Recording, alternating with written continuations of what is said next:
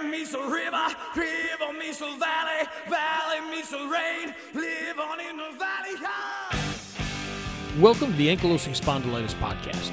My name is Jason Sacco, and I'm your host. As a 35 plus year spondy, I'm looking to use this show to bring the spondy community closer. I'll give my lifelong battle with AS to you. That includes triumphs, tragedies, and lessons. So sit back, enjoy, and know you are not alone.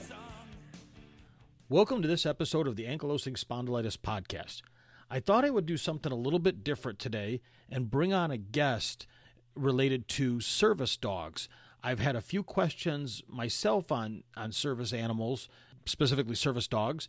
So I thought I would go right to a person that would know far more than I would, and that's Riley Cook.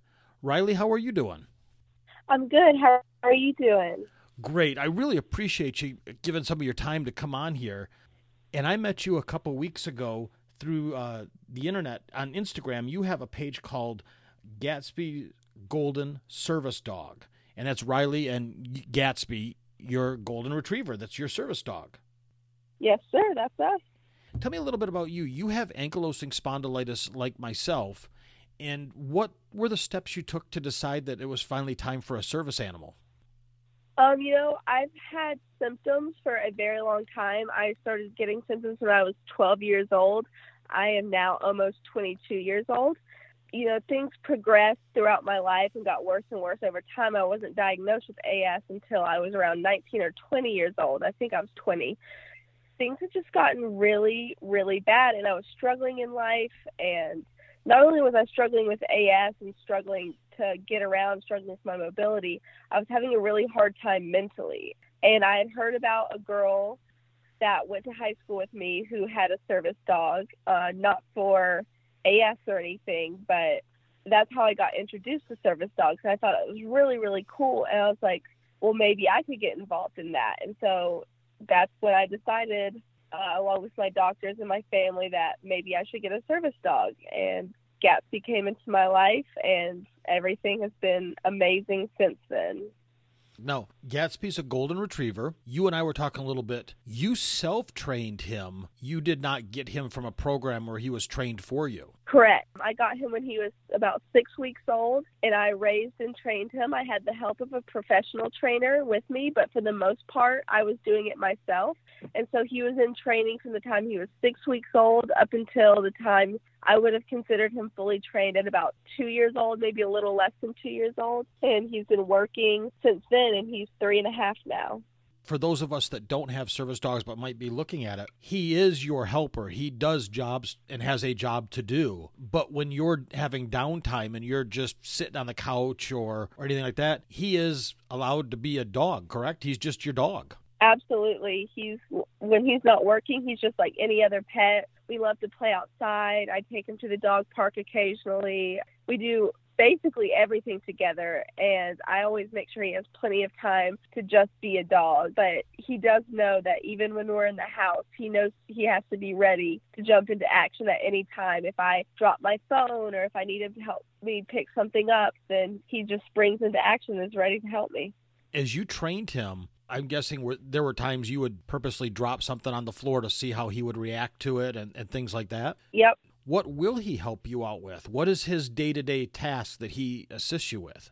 All right, so all of his tasks include he does counterbalance for when I get really dizzy. He pulls my wheelchair because I do use a wheelchair. So when I'm getting really tired or weak or I'm in a lot of pain and can't push myself anymore, he's able to pull me. He braces.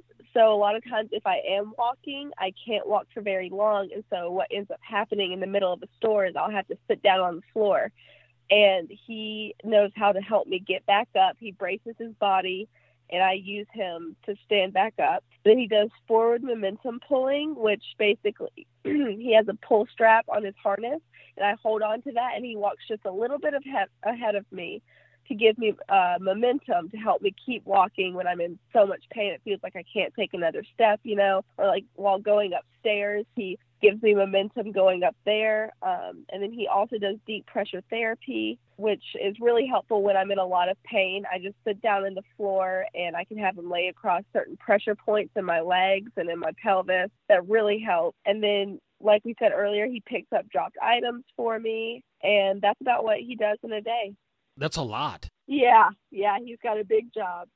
There's been a big issue with emotional support and comfort dogs over the last few years. As those type of animals have increased, it's kind of confused people on what service dogs are and what they're allowed and not allowed to do. And in reading it, if you look at the ADA.gov, American with Disability Acts.gov page, there's a really big difference between a service and a comfort dog. Yes, there is a very big difference between the two. So, service dogs are only for people with disabilities, not just any health condition. And they are specifically trained to perform tasks to mitigate the handler's disability. And emotional support does not count as a task. And they go through years of training and are allowed anywhere in public that people can go. The only exceptions would be places like sterile burn units in a hospital or surgical suites in a hospital, anywhere that would be medically sterile. A service dog cannot go. And then ESAs don't require any kind of training, although they can be trained, and their job is just to bring comfort to their one person and assist with a mental health condition. And they are not allowed in public. That's a huge misconception is that you can take emotional support animals in public. And the only places you can take emotional support animals is non-pet friendly housing so they can live with you thanks to the Fair Housing Act and they are allowed on airplanes with you thanks to the Air Carrier Access Act but that is it. And then there's therapy dogs, which is different from ESAs, which require certification. They must be trained, and a person brings them to places like a hospital or a school or a courthouse to help children testify. And they're there to calm a lot of people and just bring comfort to people, but they aren't allowed anywhere else. Interesting.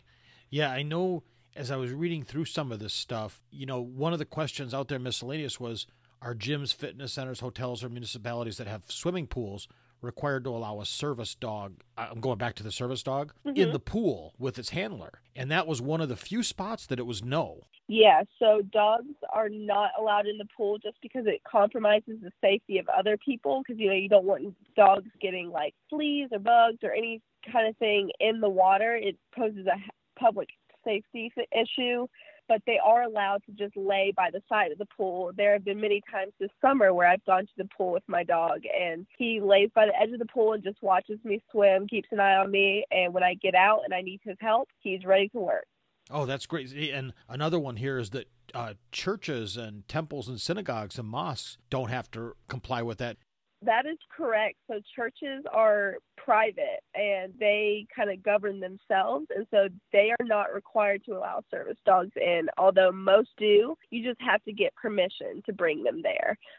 With you training Gatsby, there are a lot of programs where dogs are trained for people. Have you had any exposure to any of those different types of service dog training programs?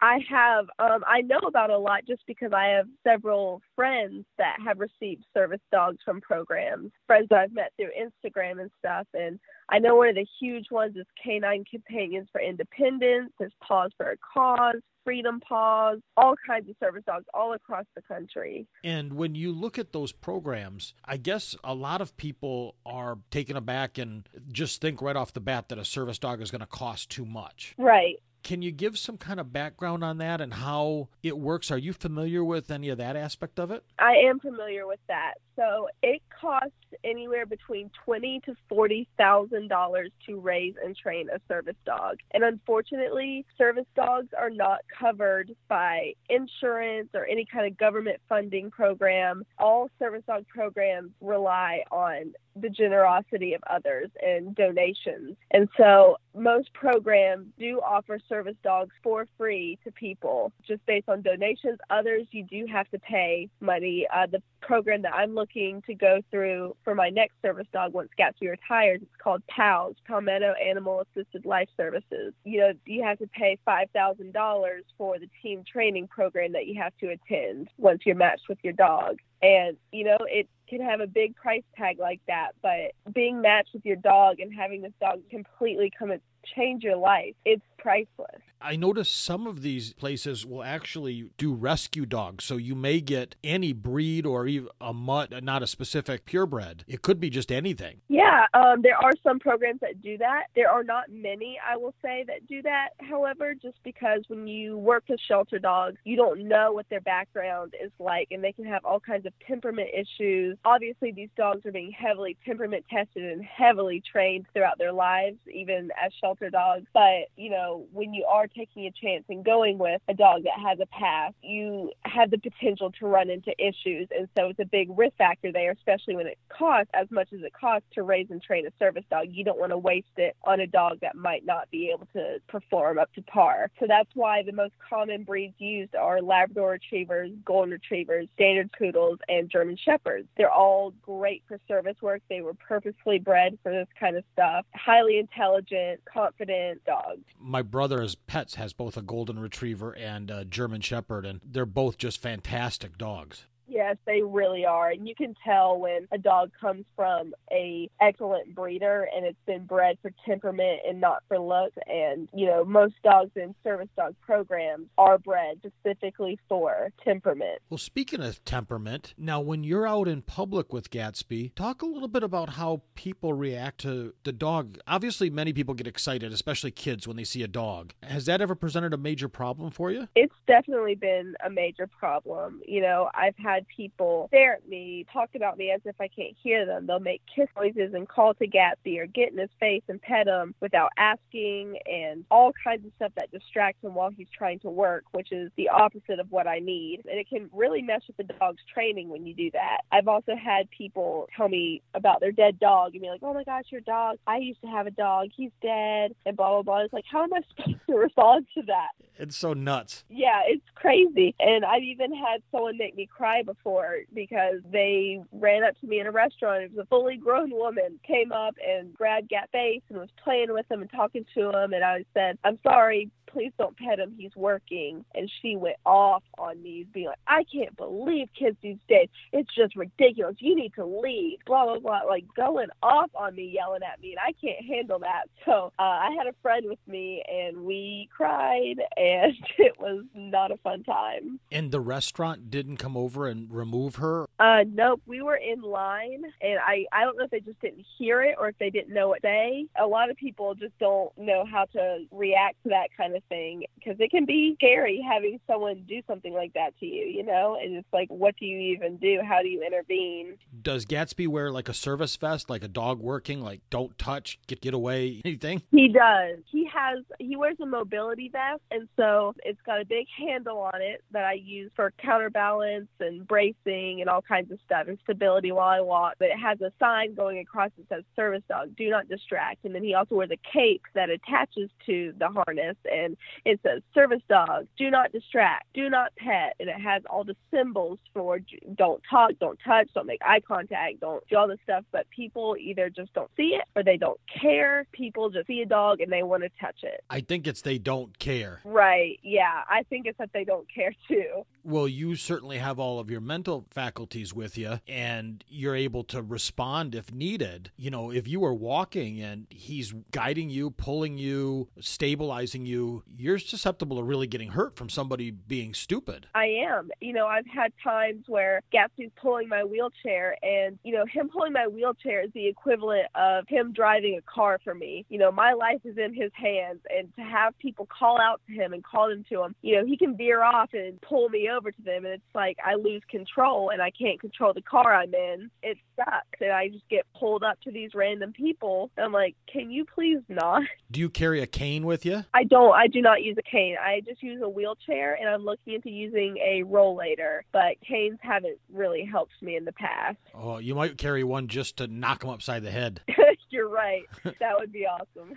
so we've got Gatsby trained. He's a beautiful golden retriever. Once he picks up a task, do you continuously work with him to keep that reinforced, or does that stay pretty fresh in his mind? Absolutely. Service dogs may be labeled as fully trained or in training, but really when it comes down to it, service dogs are always training. You got to keep them fresh on what they know and constantly have to be reinforcing that behavior because at the end of the day, they're still dogs. They're not robots. It's not like you can program something into them and then it's in their stay. They're like little toddlers, you know, you got to teach them, you got to train them and with service dogs, you got to trust your life with them and you got to you got to invest in training, you know. Some of the stuff that you're talking about is fairly physically demanding work that he does. Mm-hmm. How long till he retires and you have to bring in another dog? Typically service dogs will retire between the ages of 8 and 12, but he can be retired at any time. If he starts showing signs of not wanting to work, then I'll retire him. If he starts showing signs of disease or arthritis or any kind of health problem, then he'll stop working and be retired and I'll have to move on. But ideally, he'll make it to about 8 years to 12 years old working.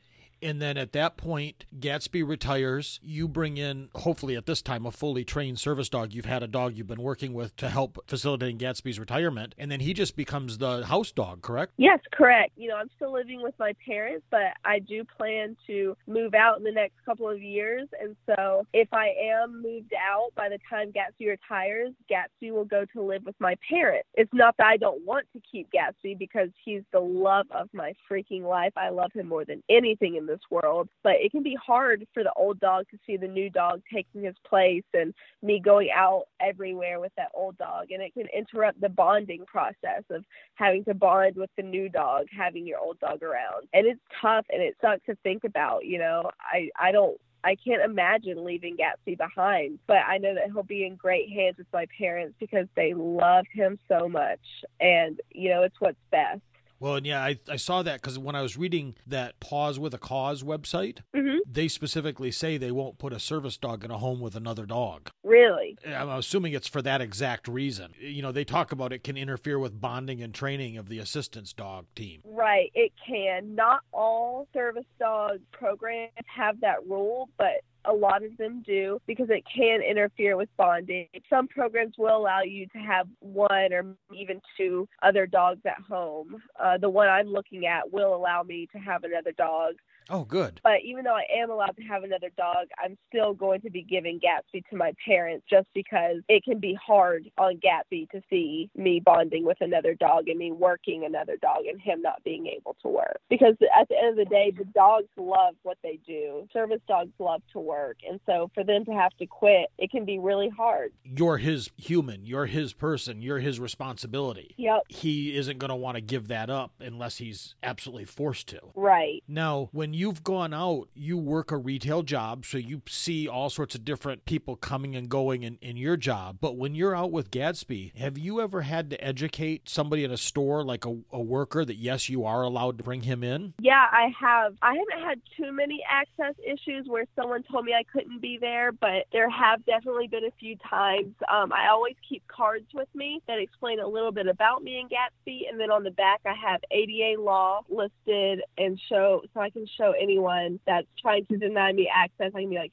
here's the laws, here's where I'm allowed, and just kind of let them know. And I do educate the public a lot, and I get a lot of questions from people all the time. People are always wanting to know questions about me or about Gatsby or about service dogs in general. And so I always try to educate the public, but I think it's important for people to know that, like, at the end of the day, I'm just a disabled woman trying to go about my day as normally as possible, and I don't always want to play 20 questions, you know? I was going to say, you know, if you're having a, a bad day or anything, the last thing you probably want to do is be the, an advocate. And sometimes you're probably forced into doing it. Absolutely, yeah. Having a service dog, A, a is a, a great opportunity for you because it makes your life so much easier. Having AS is hard enough. You know, anybody that has it knows what it's like to try and pick up a phone that's fallen on the floor or, you know, pick up anything that's fallen on the floor. That itself can be a, a dangerous endeavor. I, I can't imagine how great it is to have somebody to help you or just somebody there when you need, uh, you know, hey, curl up, I need some body heat to try and shake off some of this AS. So it's really neat all the stuff you've trained him to do. Yes, thank you so much. It, it's amazing the stuff that he does for me. And I'm shocked there aren't more people with AS that have service dogs because I feel like there's such a need in our AS community, but a lot of people just don't know how service dog can help them. You know, I think that's probably it is it's really the idea that having AS, I hate to keep thinking about I can't do this. I getting too hard to do this. It seems like we keep taking stuff away from ourselves and that's really the opposite because many of us have dogs in our house. So why not combine that with a service dog if possible and get the best of it? Get somebody that can help you as well as be a companion. Absolutely. And, you know, a service dog can help you turn the I can'ts into a we can. And that's what Gatsby has done for me.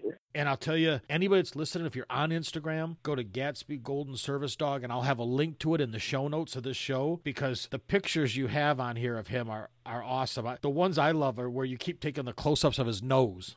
Oh, yes. I love his nose so much.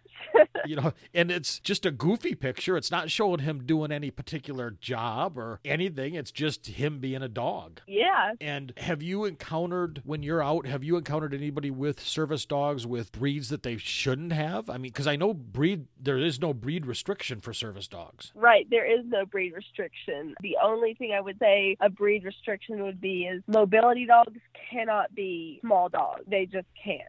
they have a physically demanding job, and it would be extremely irresponsible to do bracing on a small little, I Shih Tzu or something. But for the most part, any dog can fill a job. But I can see something that size 60, 80, 90 pounds is, depending on your size, is what you need for a dog that's going to actually help you. Right. It definitely depends on the handler's height and weight. You know, Gatsby is 80 pounds, and so he's perfectly fit enough to be able to handle me. But, you know, if you're a large man, then you're going to need a large dog, like a Great Dane or something. Well, and I'll put this in the show notes as well. There's a website called agelesspaws.com, and they talk about service dogs for pain management. There's an article. So I would encourage people to read that as well. You know, Riley, I, I can't thank you enough for your time. I know you had a long day today working, so I'll, I'll let you go and hang out and let Gatsby be a dog. And I really appreciate all the time. And is there any place where people besides Instagram can reach out to you? Definitely the best place would be Instagram, but you can also find me on Facebook. Uh, my name is Riley Cook, but Instagram's definitely the best way to get in contact with me. Well, I really appreciate your time. I'll have again your Instagram will be in the show notes, and I look forward to talking to you and getting to see how this all goes in the future. Yes, I had a great time. Thank you so much for having me on. Oh, you're so welcome. Thank you so much. You take care. Thank you. You too.